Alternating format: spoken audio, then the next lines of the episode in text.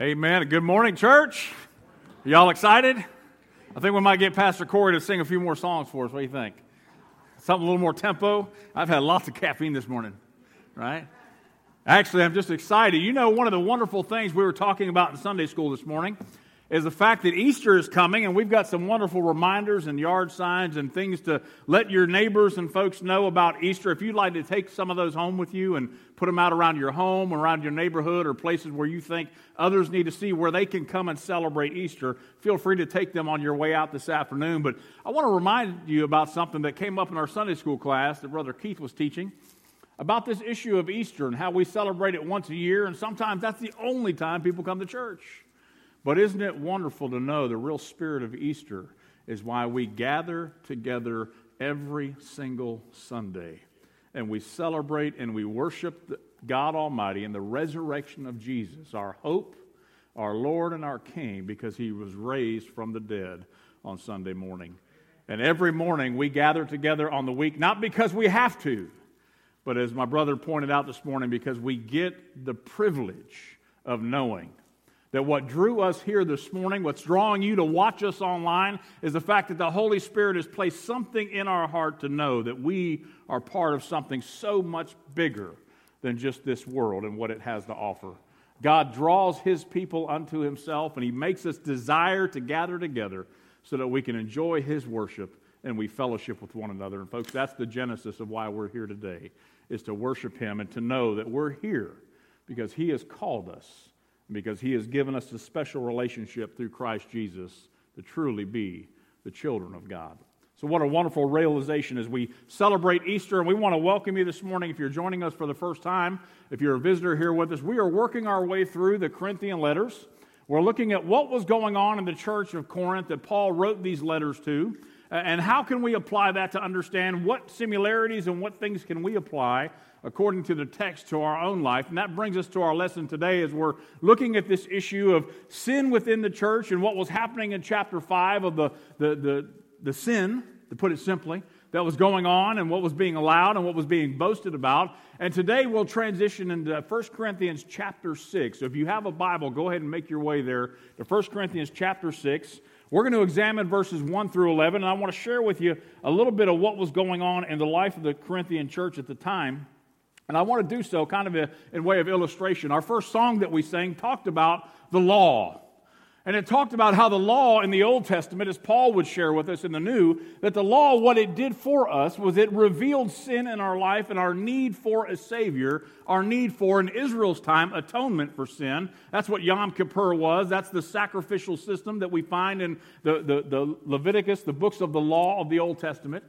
And then moving forward into that, we see that today we still have sin in the church and we still need a Savior and a sacrifice to be the propitiation for our sins, which is Christ Jesus.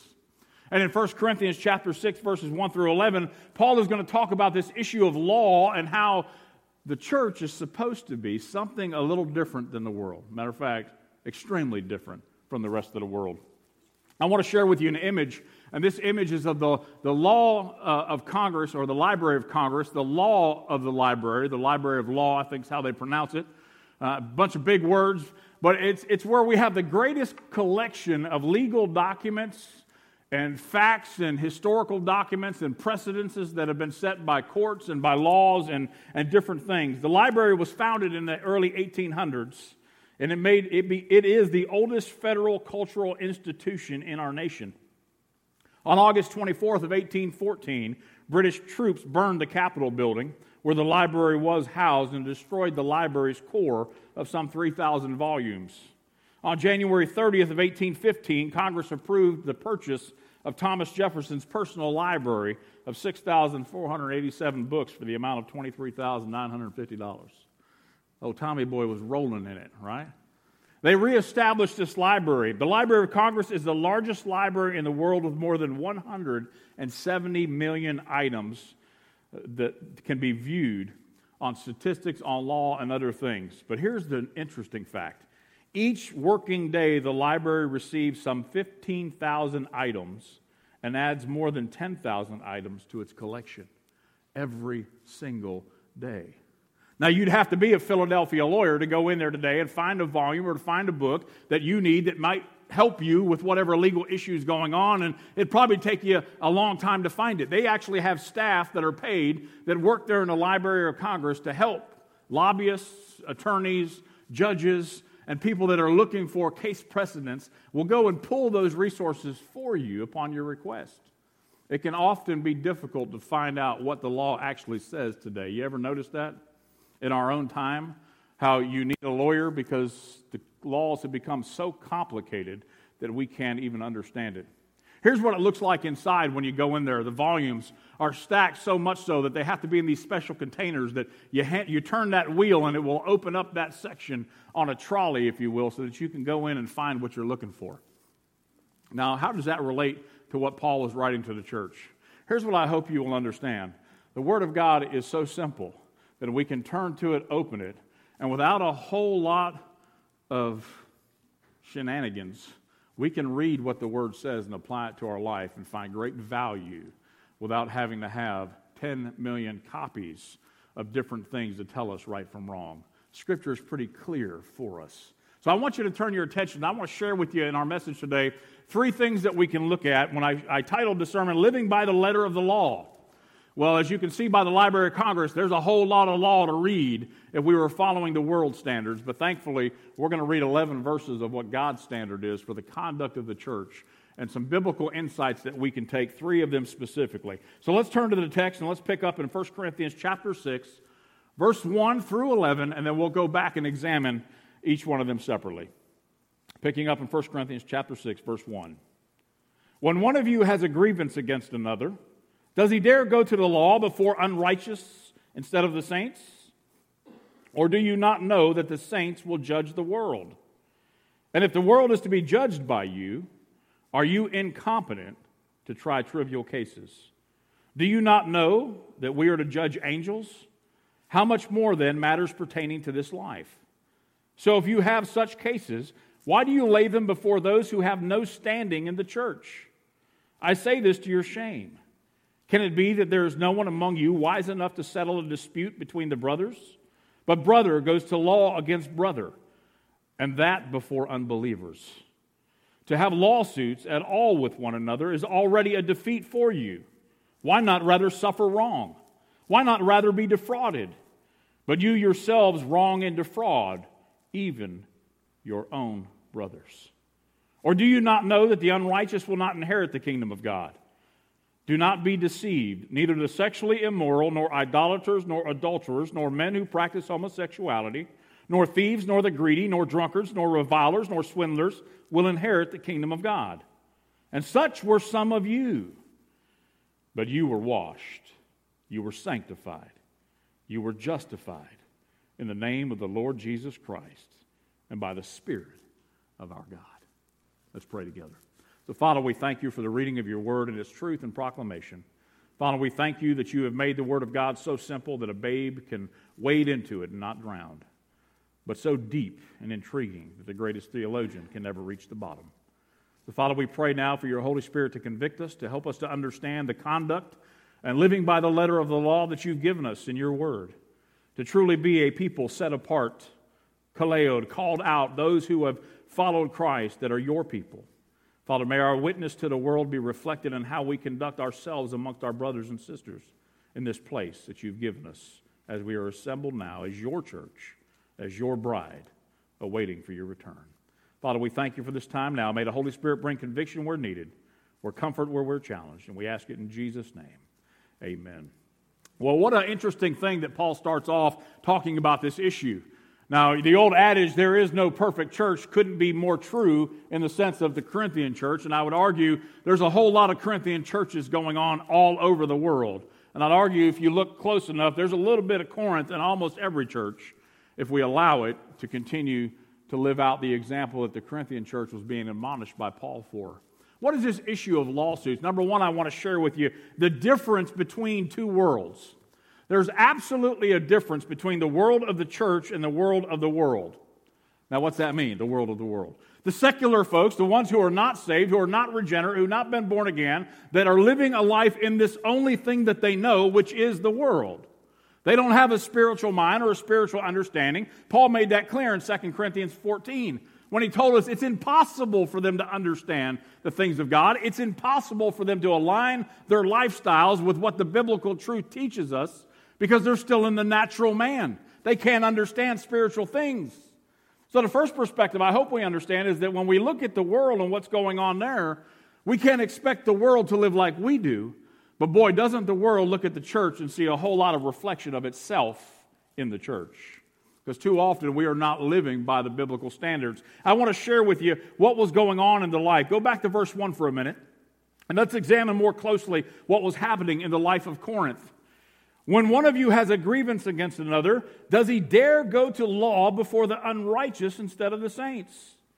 You see, in part A here, I'd argue that it's not if a grievance happens, but when a grievance happens, how the church deals with it. How we, as a body of believers who are separate and called to be apart from the world, not of the world, but while we are in it, to conduct ourselves in such a way that gives the illumination of Jesus to the society. Here, what was happening in Corinth was they were dealing with one another the same way the world would deal with each other. And Paul's saying that can't be. When you have a grievance, you should not, first thing you should do is go to the court. First thing you should do is amongst the church, the brothers, the body of Christ, seek the very thing that Jesus came for. If I can sum one word up of what Jesus came for for all of us on this Calvary that Jesus died on, would be reconciliation. That very word reconciliation is what Jesus did for us when he gave his life on Calvary so that we could once again be restored in our relationship with God. And this reconciliation is what Paul expects the church to be doing amongst themselves because Jesus modeled reconciliation for us. The church will have tribulation and we will have differences of opinions. I once heard it said this way opinions are like belly buttons. We all have them and most have lint in them, right? Ew. But the reality, we don't like other people's belly buttons as much as we like our own. Or not. But we all have differences of opinions. But the reality is, as the church, sometimes we have to set aside our own opinion, our own preference, our own personal desire for the greater good of what was going on. And here, the Corinthian church was absolutely not doing that. It was every man for himself, much like in the Old Testament where the scriptures record for us, for they did what was right in their own eyes, each man. Well, if it's good for you, it's good for you. Doesn't mean it's good for me. You heard, we heard that a lot going on lately in our world, isn't it? What's good for you may be good for you. Relative truth. What is relative truth? Well, if it doesn't step on your toes, don't worry about it. It's okay. It's not true for you, but it may be true for me. Scripture tells us otherwise. Number one, when grievances come, God has given us a clear understanding of how we're to handle that. You can make a margin, a little note in your margin there in your Bible of Matthew chapter 18. In verses 15 through 17, Jesus himself lays out for us a process for biblical restoration, reconciliation, mediation, negotiation for the church when there is a conflict that goes on. Now, keep in mind, if you're watching here, we don't have any of these problems at this church, right? But in case you do, this is a, a, teaching on how we would, in theory, resolve them when they come about. And as we all know, we're human because these issues affect every church. It's how we deal with them. There's a reason Jesus gave us in Matthew 18 the understanding of how the process, if you will, long before we get to the point of excommunication, where we remove the brother or sister from amongst our fellowship, there's a series of steps that's supposed to take place Number one, Jesus says if you have a grievance against a brother, go to him and share that with him. And if he hears you, then you've won over a brother and you're reconciled to one another. Now, notice it doesn't say pick up the Pine Bluff grapevine, the, the grapevine of gossip, and start calling your brothers or your sisters and say, Did you hear what that preacher did? Right? And sharing it that way. No, the scripture says if you have a problem, go straight to the preacher. If you have a problem with your Sunday school teacher, go straight to your Sunday school teacher in love, prayed up, hoping for reconciliation when you come together. Not, well, I'm going to tell him how he was wrong. He's going to see it my way. Too often, isn't that how we approach conflict in our own life? Well, he's dead wrong, and I want him to know. And we go into that reconciliation time with all the facts of why I'm right hoping to win you over to my side, almost as if we're before the jury already giving our closing arguments, hoping to have one of those great Matlock moments, right? Where the jury sees it finally. Aha. And we leave out of that meeting knowing he knows I was right. But we have no restoration, no fellowship, no brotherhood, no reconciliation in our relationships with one another. But boy, we got our point across, didn't we? Boy, isn't that what the world does? The church is not supposed to be that way, folks. Because guess what? The world is watching. The difference between two worlds is on display how we conduct ourselves. But it's not when a grievance happens, or if, but when it happens. And it's not what, but how the grievances are handled. It's not about the grievance per se, but isn't it the testimony of a church about how they dealt with the conflict? How they handled, in a loving way, the ability to restore a brother or a sister in the fellowship? How they sought that reconciliation through love and through gentleness and through patience instead of just throwing them out or dissolving the relationship. We have a membership process at our church, and part of that process is to learn about our church and to understand who we are and what we believe and our core principles, and, but also to understand our mission, our purpose, our vision, our values. And at the end of all that, generally myself or one of our pastors will counsel with that person, and people come from all different places. Some that had no church family, some that had no salvation in Christ, that have accepted Jesus, and we baptize them into our, our fellowship, and, and they join the church. But I always, always ask them when they're coming from a different church, why are you coming here? Why are you leaving your church? And more often than not, they begin to share with me some difference of opinion, because we are Baptists, right? We, we have some differences about us, and we, we like to have it our way. And the autonomy of the believer and the priesthood of the believer often tells the person, Well, I can do what I want. If I don't like the way you're doing it, I'll go somewhere that'll do it my way. We take the Burger King approach to church. I'll have it my way. But often in that membership meeting, I'll ask that person or that couple, What caused you to leave your church? And they'll begin to share with me some things. And often they share with me conflict that is left unresolved meaning they've never applied Matthew 18 to the process. They've never told the deacon or the pastor or the pastor's wife or the Sunday school teacher's wife or whatever caused the conflict of why they're leaving. They've never addressed the issue with those who can solve the problem. They've never given that church an opportunity to be restored. And I lay out Matthew 18 for them and I, I tell them, I'll be praying for you, but I'd really like for you to go back and talk with your pastor about why you're leaving his church. And often, sometimes they'll tell me, Well, Pastor, I tried it. I went Matthew 18 and, and I did this and I did that, and they followed the biblical steps. And I'm like, okay, well, you've done all you've done. If you're satisfied that you have done that and you've explained it well, I believe you've at least given an honest effort, we'll welcome you into fellowship here. Sometimes I'll call that pastor. Hey, brother, imagine that. Imagine, imagine pastors calling other pastors of local churches, helping resolve conflict from church members so that they can keep ministering to their sheep.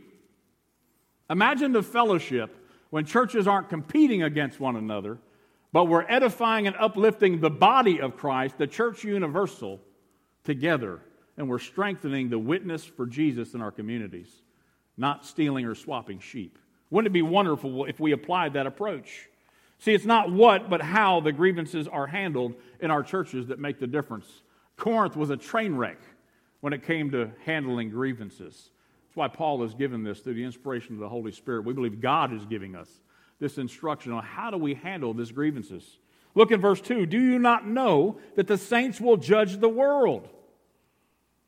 And if the world is to be judged by you, are you incompetent to try trivial cases? Now, let me speak to that word incompetent for a moment. There is a challenge often in churches today and in our society today. We have a very high rate of biblical illiteracy. Biblical illiteracy, what do I mean by that?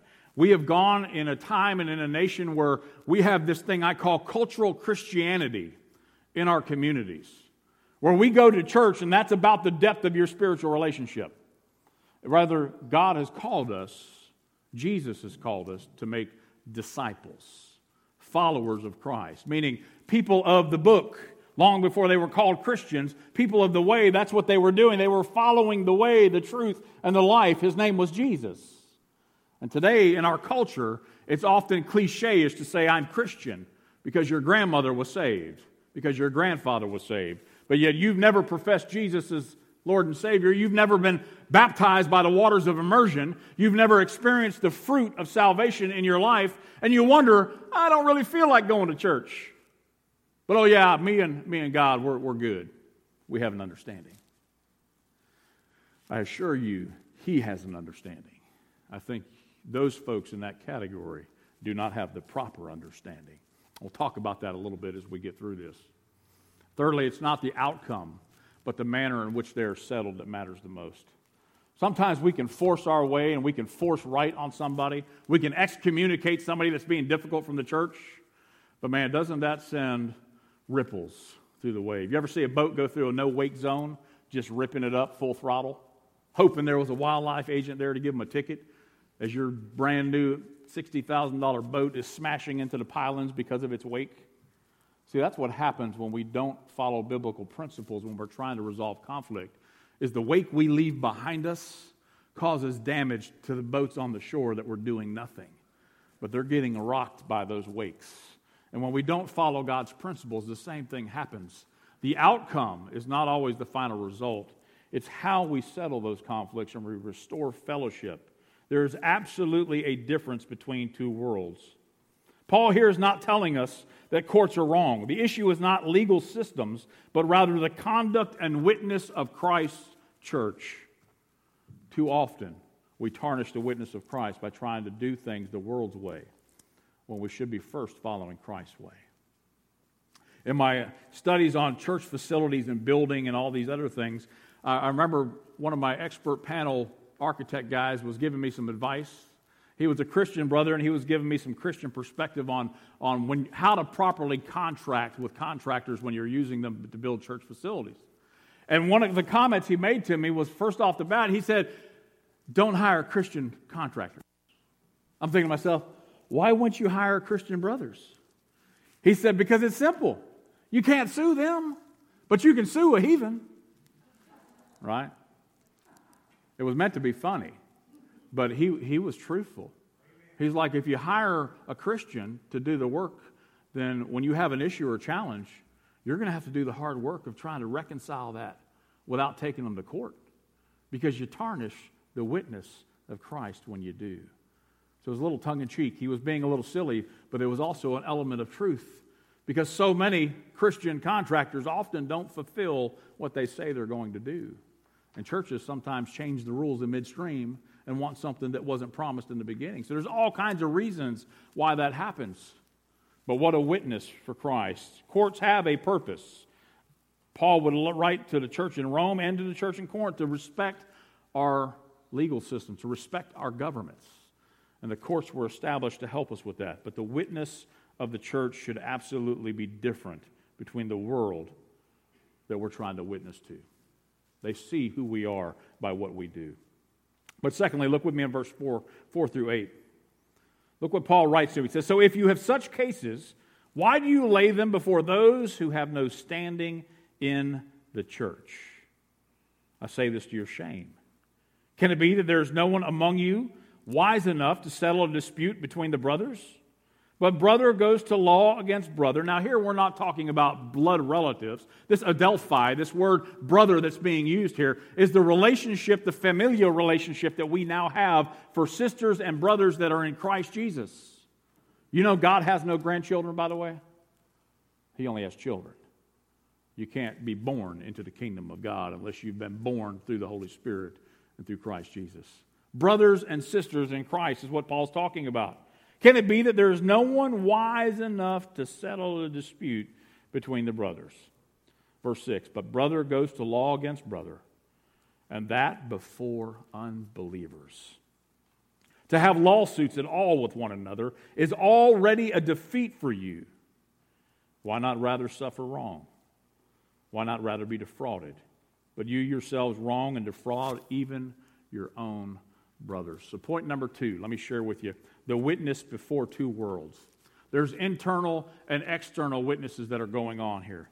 Number one, I want to give you three, three things. Number one, we should absolutely be the church of appeals, not the court of appeals. That's where we go to when we lose a lawsuit and we say, well, our, our, our, attorney files an appeal and it goes to a higher court, goes to the state Supreme Court. And then when you, you lose that one, you appeal before the Supreme Court of the land, and, and it goes on and on. But here's what the church should be absolutely the church of appeals. Paul is telling us it should matter about what people think of us on the outside. What others think matters, right? That's true. We, we believe that. Whether you like it or not doesn't matter. But what other people think of you matters. It influences their decisions, it influences what they choose to do, it influences whether they want to be a part of whatever you've got going on. That includes the church. What people thinks of the church and its witness often determines whether they decide to invest or give or participate of their time with that church. So what others think matters, but secondly, it should matter more to the church. What the church thinks should matter more to other people. Today, we live in a society where I see a trend of people not really caring if their relationship with the church is in turmoil. I don't care. I'll go to a different one. I'll go to that church over there. Or I'll just stay here. You know what? I don't even got to go to church anymore. I'll just watch it online. Folks, it should hurt a believer when he's out of fellowship with his church. It should hurt a believer when his church thinks something's not right in his or her life and there's a challenge going on. There should be a pain, almost like a, an ache. You ever lose a girlfriend in high school or a boyfriend, and, and you had this ache that you thought was going to kill you and it would never go away? Right?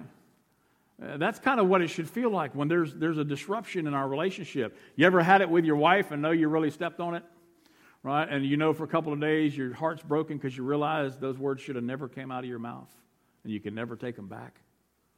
It hurts to know I got to carry that now. Folks, that's how it should feel when we're in fracture with our church. When we have a division in our church, when there's something not right in our church, we should, we should ache the same way. What the church thinks matters more than what the world thinks. But here's the kicker last of all, what Christ thinks matters most. What Christ thinks about our conduct and how we represent Him, folks, we are the bride of Christ. Now, think about that. Now, I don't know any man in this room that on his wedding day with his bride, if she was being assaulted by a guest at the wedding who would not lose their sanctification for a few moments and lay some hands on that person, right? I'll just speak for myself. That's what I would do, okay? God bless me, forgive me, I'm still a preacher, right? I'm not a saint. However, imagine how Jesus views his church when someone's laying their hands on his bride and someone from amongst the wedding party is not conducting themselves appropriate at the wedding. What Christ matters and what he thinks about his church matters more than all of our opinions as the church and all of the world's opinions of the church.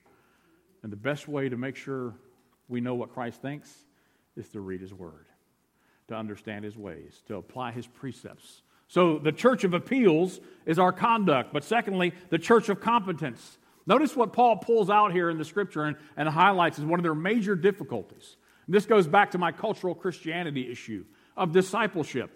We have more conflict in churches today and a lack of understanding because we have a poor level of discipleship in many churches. Paul is talking about this issue of competence and wise leaders of character and honor. He says here in verses 5 through 6 number one, they lack understanding. They didn't understand how to apply the scriptures or what to do in certain contexts. So, what do we do when we don't understand something? Here's our nature we go and do it the way we know to do it. Even though that way has failed us over and over again, we get stumped every now and then and we just do it the same way. I was doing something in my workshop this week and I was programming something on my CNC machine. And I'd hit the button and thought I fixed it all, checked all the settings, and let it run. And it started cutting it wrong again, the same way. I'm thinking, hmm. So I go back and I do the same thing over like five times. It's just what I know to do. And every time it amazes me that it keeps doing it wrong every time. And then I realize because I'm doing it wrong every time and I'm only doing what I know to do, so obviously this exceeds my understanding. I need to find some help to help me resolve this issue. Don't we do that in our own church life too? When we don't understand Scripture, we can form opinions and we can go about solving issues or thinking we're solving them by doing it the way we only know to do it and not seeking any help. Church, Paul is calling the church here, they're understanding their competence as an issue. They lack spiritual growth. I call it the vitamin B deficiency. Bible intake. They don't understand the Word of God. They've never been students of the Word of God. They've never rigorously studied. Folks, there is a big difference between reading the Word of God and studying the Word of God. Right? I love all the Bible apps and the daily quotes that come through my, my, my, text messages, and I get the little scripture reminders of the day from different studies, and all of that's good saturation, right? It's good. Some of it's bound to stick in me. Those are all good things. But you know where I get some of my greatest benefit? Is when I sit and I open a book of the Bible and I begin in chapter 1, verse 1. In the beginning was the Word, and the Word was God. And I work through John and I stop and I just ingest it a little bit of time. I write, I take a notepad and I, I write my notes in it. And I underline things that I need to go back and study. What's that word really mean? Where did it come from? What's its etymology? What did it mean in the Greek? How would it have been understood in the day by its context? You know, there's words in our Bibles today that, that have a different meaning today for us than the original Greek languages. As a matter of fact, how many of y'all know where the word Calvary came from? Calvary is actually a translation, and etymology of the word Calvaria from the Latin. It means the skull. In Aramaic, the word skull is Golgotha. You've heard of Golgotha before, haven't you? In the Greek, however, the word skull is kranion, where we get cranium from, our big skull. So I got three different words that all mean the same thing, pointing to the cross of Calvary. We sing about Calvary. Matter of fact, in our song, we sang about Calvary. Calvaria, the skull, Golgotha the hill where Jesus was crucified. It's interesting when we study the Word of God, we dig a little deeper than just the surface level and we start to grow, and all of a sudden we're no longer as vitamin B deficient. And we can start understanding and having the competence that Paul is talking about here. Lastly, a lack of biblical application. I've also ran into those that can quote to and fro as the wind may blow the scripture from Genesis to maps. They know it all. But what's lacking is they're not applying it in their daily life.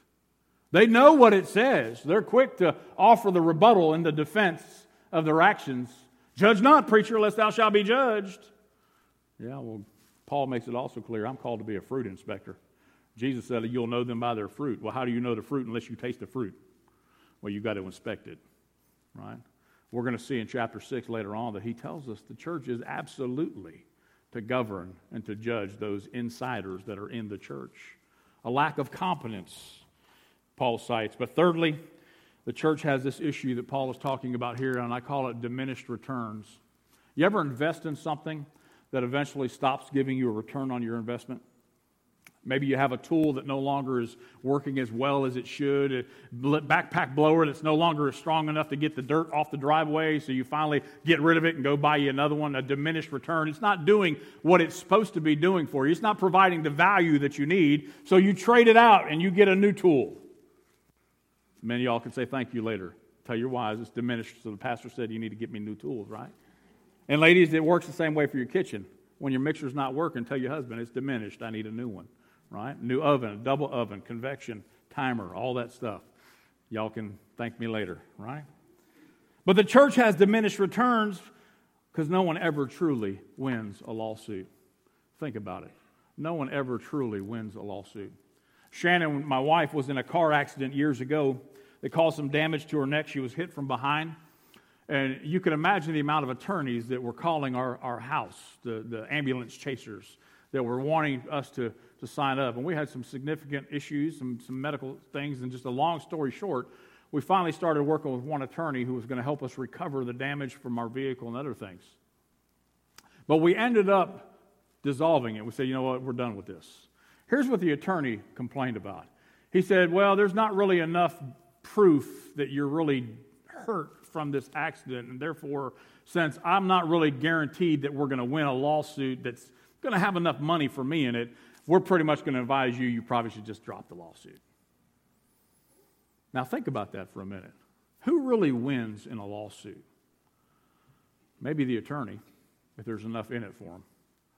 But really, nobody wins in a lawsuit. Not even when you get your little bit of money, because a witness has been diminished often, more often than not. The church is diminished by the returns. Notice what he states in verses 7 through 8. Number one, they're defeated by the conflict that's already amongst the church. He says to have lawsuits in verse 7 at all with one another is already a defeat for you. Now, notice he doesn't say to have conflict with one another is the defeat. That's not the defeat.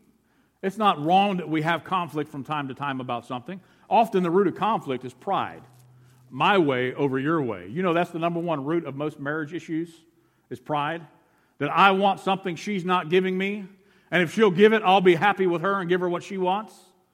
And the same thing for the wife. Well, he's not giving me what I want, so I'm not going to give him what he wants. And we fight against keeping the very thing that each of us need to function healthy over our pride. The same issue happens in conflict. We don't want to give the other person what they need because I'm not getting what I need. But they're defeated already. Secondly, he tells us they're defeated by pride. And lastly, they're defrauded by sin. Why not rather be defrauded, Paul says? But you yourselves wrong and defraud even your own brothers. And Paul is literally telling us this, and I believe the Holy Spirit is telling it, we're going to see two verses of Scripture that back it up. It is better for a Christian to suffer loss and maintain his witness, take the high ground, than it is to win the lawsuit and his witness be diminished. Here's what the writer of Proverbs, good old wisdom of Solomon, says in Proverbs 20 22. Do not say, I will recompense evil. Wait for the Lord, he will save you. See, the Lord fights for his righteous and his church. The writer of Hebrews, for we know him who said, Vengeance is mine, and I will repay. And again, the Lord will judge his people. See, it's okay if we're harmed when we forgive. You know, choosing to forgive is always the part that's most difficult for some people, but it does the greatest benefit to the person who chooses to forgive. Whether it helps the person that's wronged you is irrelevant. When we forgive, it's more for your benefit than the person who wronged you. They may get a clean bill of health. They may have a clear conscience after you've forgiven them. They may no longer be burdened for what they did towards you, knowing that you've forgiven them.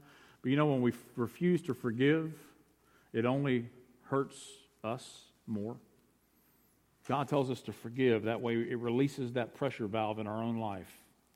Why not suffer wrong, Paul says, but remain our witness. The internal witness of the church compared to the external witness of the world. But thirdly, look with me in verses 9 through 11 as we look at the judgment of the world to come. Verses 9 through 11. Or do you not know that the unrighteous will not inherit the kingdom of God? Do not be deceived, neither the sexually immoral, nor idolaters, nor adulterers, nor men who practice homosexuality, nor thieves, nor the greedy, nor drunkards, nor revilers, nor swindlers will inherit the kingdom of God. And such were some of you. Ouch. That's done, right? Or you can say, Praise the Lord, He has saved me. But you were washed, you were sanctified, you were justified in the name of the Lord Jesus Christ and the Spirit of our God. A couple things that Paul brings out here. What does it mean to be justified? To be or become judicially vindicated as having compiled with the requirements of law. Number one, Paul gives us a verdict that's been declared. This verdict that's been declared in verse 9 here, or do you not know that the unrighteous will not inherit the kingdom of God? See, there's a separation from the wheat and the tares that will happen one day. And the wheat in the parables symbolize the unrighteous, those who have not placed their trust and faith in Christ, those who are living a licentious lifestyle, those who are living in sin, who have not asked and sought forgiveness, who remain lost in their sin, as opposed from the wheat, which are the valuable portions of the harvest. Those who have placed their trust and faith in Christ Jesus who repent of their sin as it occurs, who walk in fellowship with God Almighty through His Son, through the Holy Spirit, understanding who it is we come here even to worship today in spirit and truth. You see, Paul is given a verdict by the ultimate judge, but he's also rendered a sentence. Notice how in verses 9, the second part, through verse 10, he goes on to list out as if they need to know. Now, Paul doesn't grab just a random list of things that were going on around Asia Minor and put him here in his treatise or his case against the Corinthian court, the Corinthian church. Paul is identifying the very behaviors that he knows is amongst the Corinthians. How do we know that? Because look in verse 11. And such were some of you. You see, he's citing evidence of what he knows about those people. and their lifestyle. Do not be deceived, neither the sexually immoral. Well, some of you sexually immoral? So you don't have to say nothing. Matter of fact, don't say anything, please. But well, you know. You know because the Holy Spirit gave you a little twinge when that word was read. You're like, oh, that was me before. Praise be to God. I'm a different man now, right?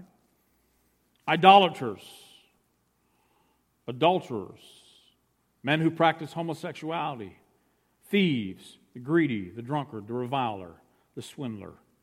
Notice he concludes verse 10 they will not inherit the kingdom of God. Ah, but Jesus, right? And verse 11 kicks off it. But some, but as were some of you, and such were some of you, you were washed. See, he rendered this, he, sent, he gave a sentence that was rendered. But then he notices in verse 11 this acquittal. Now, we all know what acquittal is, don't we? That means you're found not guilty of the crime in which you were accused of. To be acquitted of it, meaning you get to walk free from the courthouse. No longer in shackles, no longer in pretrial confinement. Your sin has been, or your crime has been forgiven. Here's what Paul says about these same people in the Corinthian church about this acquittal. Notice he says first that they were washed, washed by Christ. Isaiah 43 25 says the following I am he who blots out your transgressions for my own sake, and I will not remember your sins. Ain't that good news? As far as the east is from the west, my sins have been cast away, never to be drawn up again, never to be brought back into the court, never to have to stand trial again for all of those idolatries, immoralities, adulterers, all those homosexual issues, all the thievery, all the greedy, all the drunkenness, all the reviling, all the swindling, all of those things that were part of our life expunged. Can't even find a record on it. Because why? We've been acquitted by the blood of Jesus on Calvary. Secondly, though, he says we've been sanctified in Christ. What is this sanctification? Jesus took on our sin. 2 Corinthians 5:21 Paul would say this, "For our sake he made him, that's God making Jesus, to be sin who knew no sin, so that in him we might become the righteousness of God." That's what we have in Christ, something we couldn't do for ourselves that Jesus did for you and I. You ever see someone on trial up on a court pleading in their own defense. They choose not to take the Fifth Amendment and they testify against their own defense. And they're just pleading, I'm not guilty, I promise. That doesn't work, does it? We got to wait until the jury renders its verdict and the judge reads and gives the sentence until that person is able to go free. Their testimony might have a little bit to do with it, but really it's what the jury thinks that acquits them. See, in Christ Jesus, we've been sanctified because we're no longer what we once were. We don't have to give a defense for our own self because Jesus now stands as the advocate. The Holy Spirit stands as the paraclete, the comforter, the one who declares us sanctified in Christ Jesus. But lastly, this third part here of washed, sanctified, lastly, we're justified through Christ. And I think the greatest understanding of this justification that, that I have come across in Romans chapter 3 is Paul is laying out this, this issue. Now, the Roman church had much of the same issues that the Corinthian church had. They were in Rome, right? They were dealing with all kinds of challenges and learning how to balance civic Roman duty and law and life with that of the teachings of Christ. And where the two were colliding, Paul is trying to teach them as well. And here's what he says about the issue of justification. He says, But now the righteous of God have been manifested apart from the law. Although the law and the prophets bear witness to it, the righteousness of God through the faith in Jesus Christ for all who believe. For there is no distinction, for all have sinned and fall short of the glory of God, and are justified by his grace as a gift through the redemption that is in Christ Jesus, whom God put forward as the propitiation by his blood, to be received by faith. This was to show God's righteousness because in his divine forbearance he had passed over former sins. And it was to show his righteousness at the present time so that he might be just and justifier of the one who has faith in Jesus. Folks, that's what we have in Christ absolute, complete acquittal.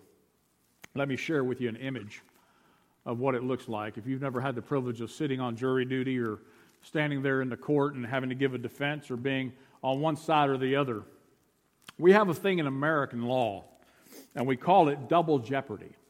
Now, double jeopardy is one of those jurisprudence areas of study where a lawyer would understand what double jeopardy means. It means that if I've been tried for a particular offense, and after the evidence has been presented, after the defense rests its case, after all that is done, and the jury comes back and they find me not guilty, did you know by our own standards for double jeopardy, I cannot be charged again for the same crime? That's what double jeopardy is. We have a constitutional protection against that, that we can't be retried again at a later date. Imagine what that's like getting acquitted for an offense you didn't, didn't commit, and then two or three years ago, two, three years later, you're, you're trying to plan your vacation to Hawaii or wherever you want to go, and you're worried, well, we'd do that, baby, but we better keep the money saved up because we might have to stand trial again if they decide to, to charge me again for it. Imagine what life would be like if that's how our legal system worked when you were guilty of a crime. Folks, you know that's the same way many believers live their life thinking that they're going to be held accountable again for their sin after they've been forgiven by Jesus. Carrying that burden that my sin is going to somehow follow me even though I've repented of. Now, there's true repentance. Now, what's true repentance? Here's the best form of true repentance don't do the same sin again. That's how you know whether you've really repented or not, that you stop doing that sin, right? But imagine we don't have to live waiting to be retried and judged again in Christ Jesus. We are truly acquitted with no fear of double jeopardy. No worrying about whether a gavel is going to slap the table again and call us guilty. And here's why. Here's a beautiful image. Here's the gavel that really mattered the hammer that drove the three nails into Jesus, the crown of thorns that our King of King and Lord of Lord wore on his head. Imagine the blood dripping from his face, spilling onto the ground at Golgotha, at Calvary, so that we indeed could be acquitted of all sin. For he who knew no sin became sin, so that we might be, that we might be his righteousness. What a wonderful thing Christ has done for you and I. Do you know him as your Lord and Savior? Do you know him more than just a cultural icon in the South? Have you placed your trust and faith in Jesus? Because if you haven't, there is no acquittal for you. But if you have, you are a child of God. And God has great things in store for you. And He wants you to experience that. Jesus said, I have come so that you may have life and have it in abundance. Would you trust Christ today? Give Him all of you. He wants every bit. With every head bowed and every eye closed, before we partake in the Lord's Supper this morning, I want to give you an opportunity for response. If you're here, if you're watching at home, there will be contact information how you can reach out to us to find out. But if you're here today and you need to accept Christ Jesus, if you would like to accept Christ Jesus, if you feel God calling you through the Holy Spirit, tugging on your heart that you need salvation, that you are not saved, and you want to be, if that's you, I want you to slip your hand up in the air. No one's going to look around except you that's looking. Right? Wonderful. We're all saved. May we be the church that God's called us to be. May our witness for Christ be bright. May we indeed be a city on a hill whose lamp cannot be hidden. So, Father, we thank you for this time, and we thank you for your word, and we thank you for the urging and nudging of the Holy Spirit, the conviction. Father, first of our relationship that is needed with you, and Father, thank, thank, secondly, for the relationship we have to walk differently than those outside the world to be a witness in every aspect of our life for you, to bring you the glory. Father, we thank you for the, for the offer of salvation, or that you continue to seek and call men and women, young and old, into a relationship through your Son, Christ Jesus. So, Father, we thank you for this precious time. We thank you for the word. Father, help us as a church to learn from what we see in Corinth and in Rome and Ephesus and Colossae these other places that you've given us to understand how to be your church, your bride, unstained and unsoiled by the world. Father, we thank you for this time now as we participate in the Lord's Supper, as we do what you've commanded us to do this in remembrance of me. So, Father, we pray now for your blessing upon this church. We ask it in Jesus' name. Amen. Amen. I want to share with you now as we participate. I want to first ask you if you did not receive your elements uh, to participate in the Lord's Supper, uh, please lift your hand up in the air. One of our ushers will be coming around to give that to you. If you did receive them, you're good. Just hang on to it. I do want to orient you real quick. There's two parts to this. And if you miss it, you'll be like me and you'll get grape juice all over your shirt, right? The very top is a, a, is a, is a little clear tab, and that reveals the bread, the wafer, the unleavened wafer that's underneath the top. The second time, you'll pull off the grape juice. Uh, that'll help you prevent it from being spilled. But we do this to help with the COVID issues and sanitation and whatnot. We've kind of changed our process, but nonetheless, it is the Lord's Supper. Amen. So I want to share with you as we read from, again, the, the Corinthian letters, as Paul is, again, giving instruction to the Corinthian church in 1 Corinthians chapter 11. Uh, he gives instructions for how are we to take the Lord's Supper, because, again, it wasn't being done properly in the church of Corinth. But I want to share with you how our church participates in the Lord's Supper. We believe in what's called open communion. We participate in open communion, meaning that if you're of a different denominational background, that doesn't matter to us as much as the fact that you've trusted the Lord Jesus Christ as your personal Savior. He's not really yours, He's mine too. So He's not really your personal Savior, but He's all of our Saviors. And if you've been baptized in the waters of baptism, then we accept you as the universal church and we'll break bread with you and fellowship with you. Some churches practice closed communion, meaning only their members participate in the Lord's Supper. And there's wisdom in both ways, but here we choose to use this as a testimony and a witness for Christ and fellowship with other believers outside of our membership. So if you're here today and you've placed your trust and faith in Christ Jesus, you've been baptized by some form of immersion, preferably the Baptist way. Immersion, that's what it means to be dunked, but that's a whole other story, right? But if you'd like to participate today, we welcome that with you. Uh, so that said, we will take the Lord's Supper today. Now, here's what Paul tells us to do is, as he was witnessing how it was not being done well. In 1 Corinthians chapter 11 and verse 28, he starts off by telling the church that there's a time that we need to examine ourselves. Now, why is that? Because they were casually partaking in the Lord's Supper as if it was just another meal. There was nothing special or significant about it. But Jesus told them clearly on the night that he was betrayed, as he took the bread and as he took the cup of wine and passed it, and he said, Do this as often as you do it, do it in remembrance of me. And Paul saw that there was something not right. So he goes on and he tells them the following, and this is where we are today. And I'm going to offer this to everyone here before we partake in the Lord's Supper. Reading from verse 28 of the 11th chapter of 1 Corinthians. He says, Let a person examine himself then, and so eat of the bread and drink of the cup. For anyone who eats and drinks without discerning the body eats and drinks judgment on himself. That is why many of you are weak and ill, and some have died. But if we judged ourselves truly, we would not be judged. But when we are judged by the Lord, we are disciplined so that we may not be condemned along with the world. So then, brothers, when you come together to eat, wait for one another. If anyone's hungry, let him eat at home. So that when you come together, it will not be for judgment. About other things, I will give directions when I come. Paul says, examine your heart. So we're going to take just a few minutes, and Miss Dana is going to play for us. If you have something on your heart, if there's a sin in your life that you know you're still participating in, this would be the time to ask God to forgive you of that. Otherwise, you'll be taking the Lord's Supper in an unworthy manner. We have altars down here. If you can pray, you can pray right where you're at.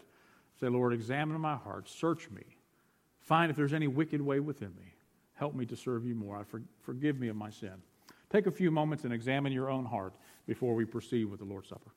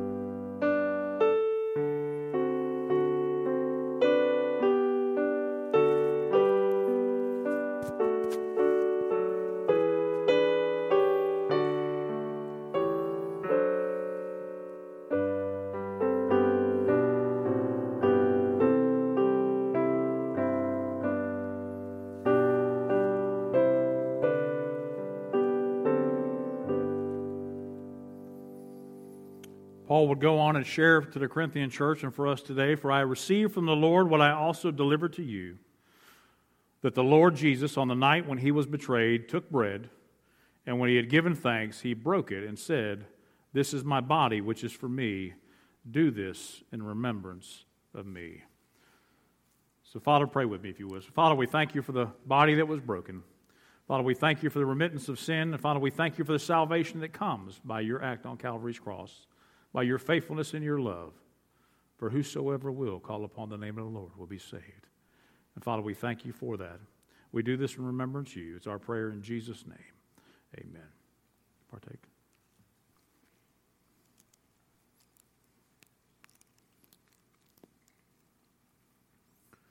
In the same way, also, he took the cup and after supper, saying, This cup is the new covenant in my blood. Do this as often as you drink it in remembrance of me. So, Father, we thank you again as we participate in the Lord's Supper. Father, we thank you that you have made us worthy through your sacrifice and your blood on Calvary's cross as children of God, set apart, called out ones to live righteous and holy, to be a light to this world. Father, we thank you for your love and your mercy, and we ask it in Jesus' name. Amen. Partake. Paul concludes by saying, For as often as you eat this bread and drink this cup, you proclaim the Lord's death until he comes. Praise be to God. Amen.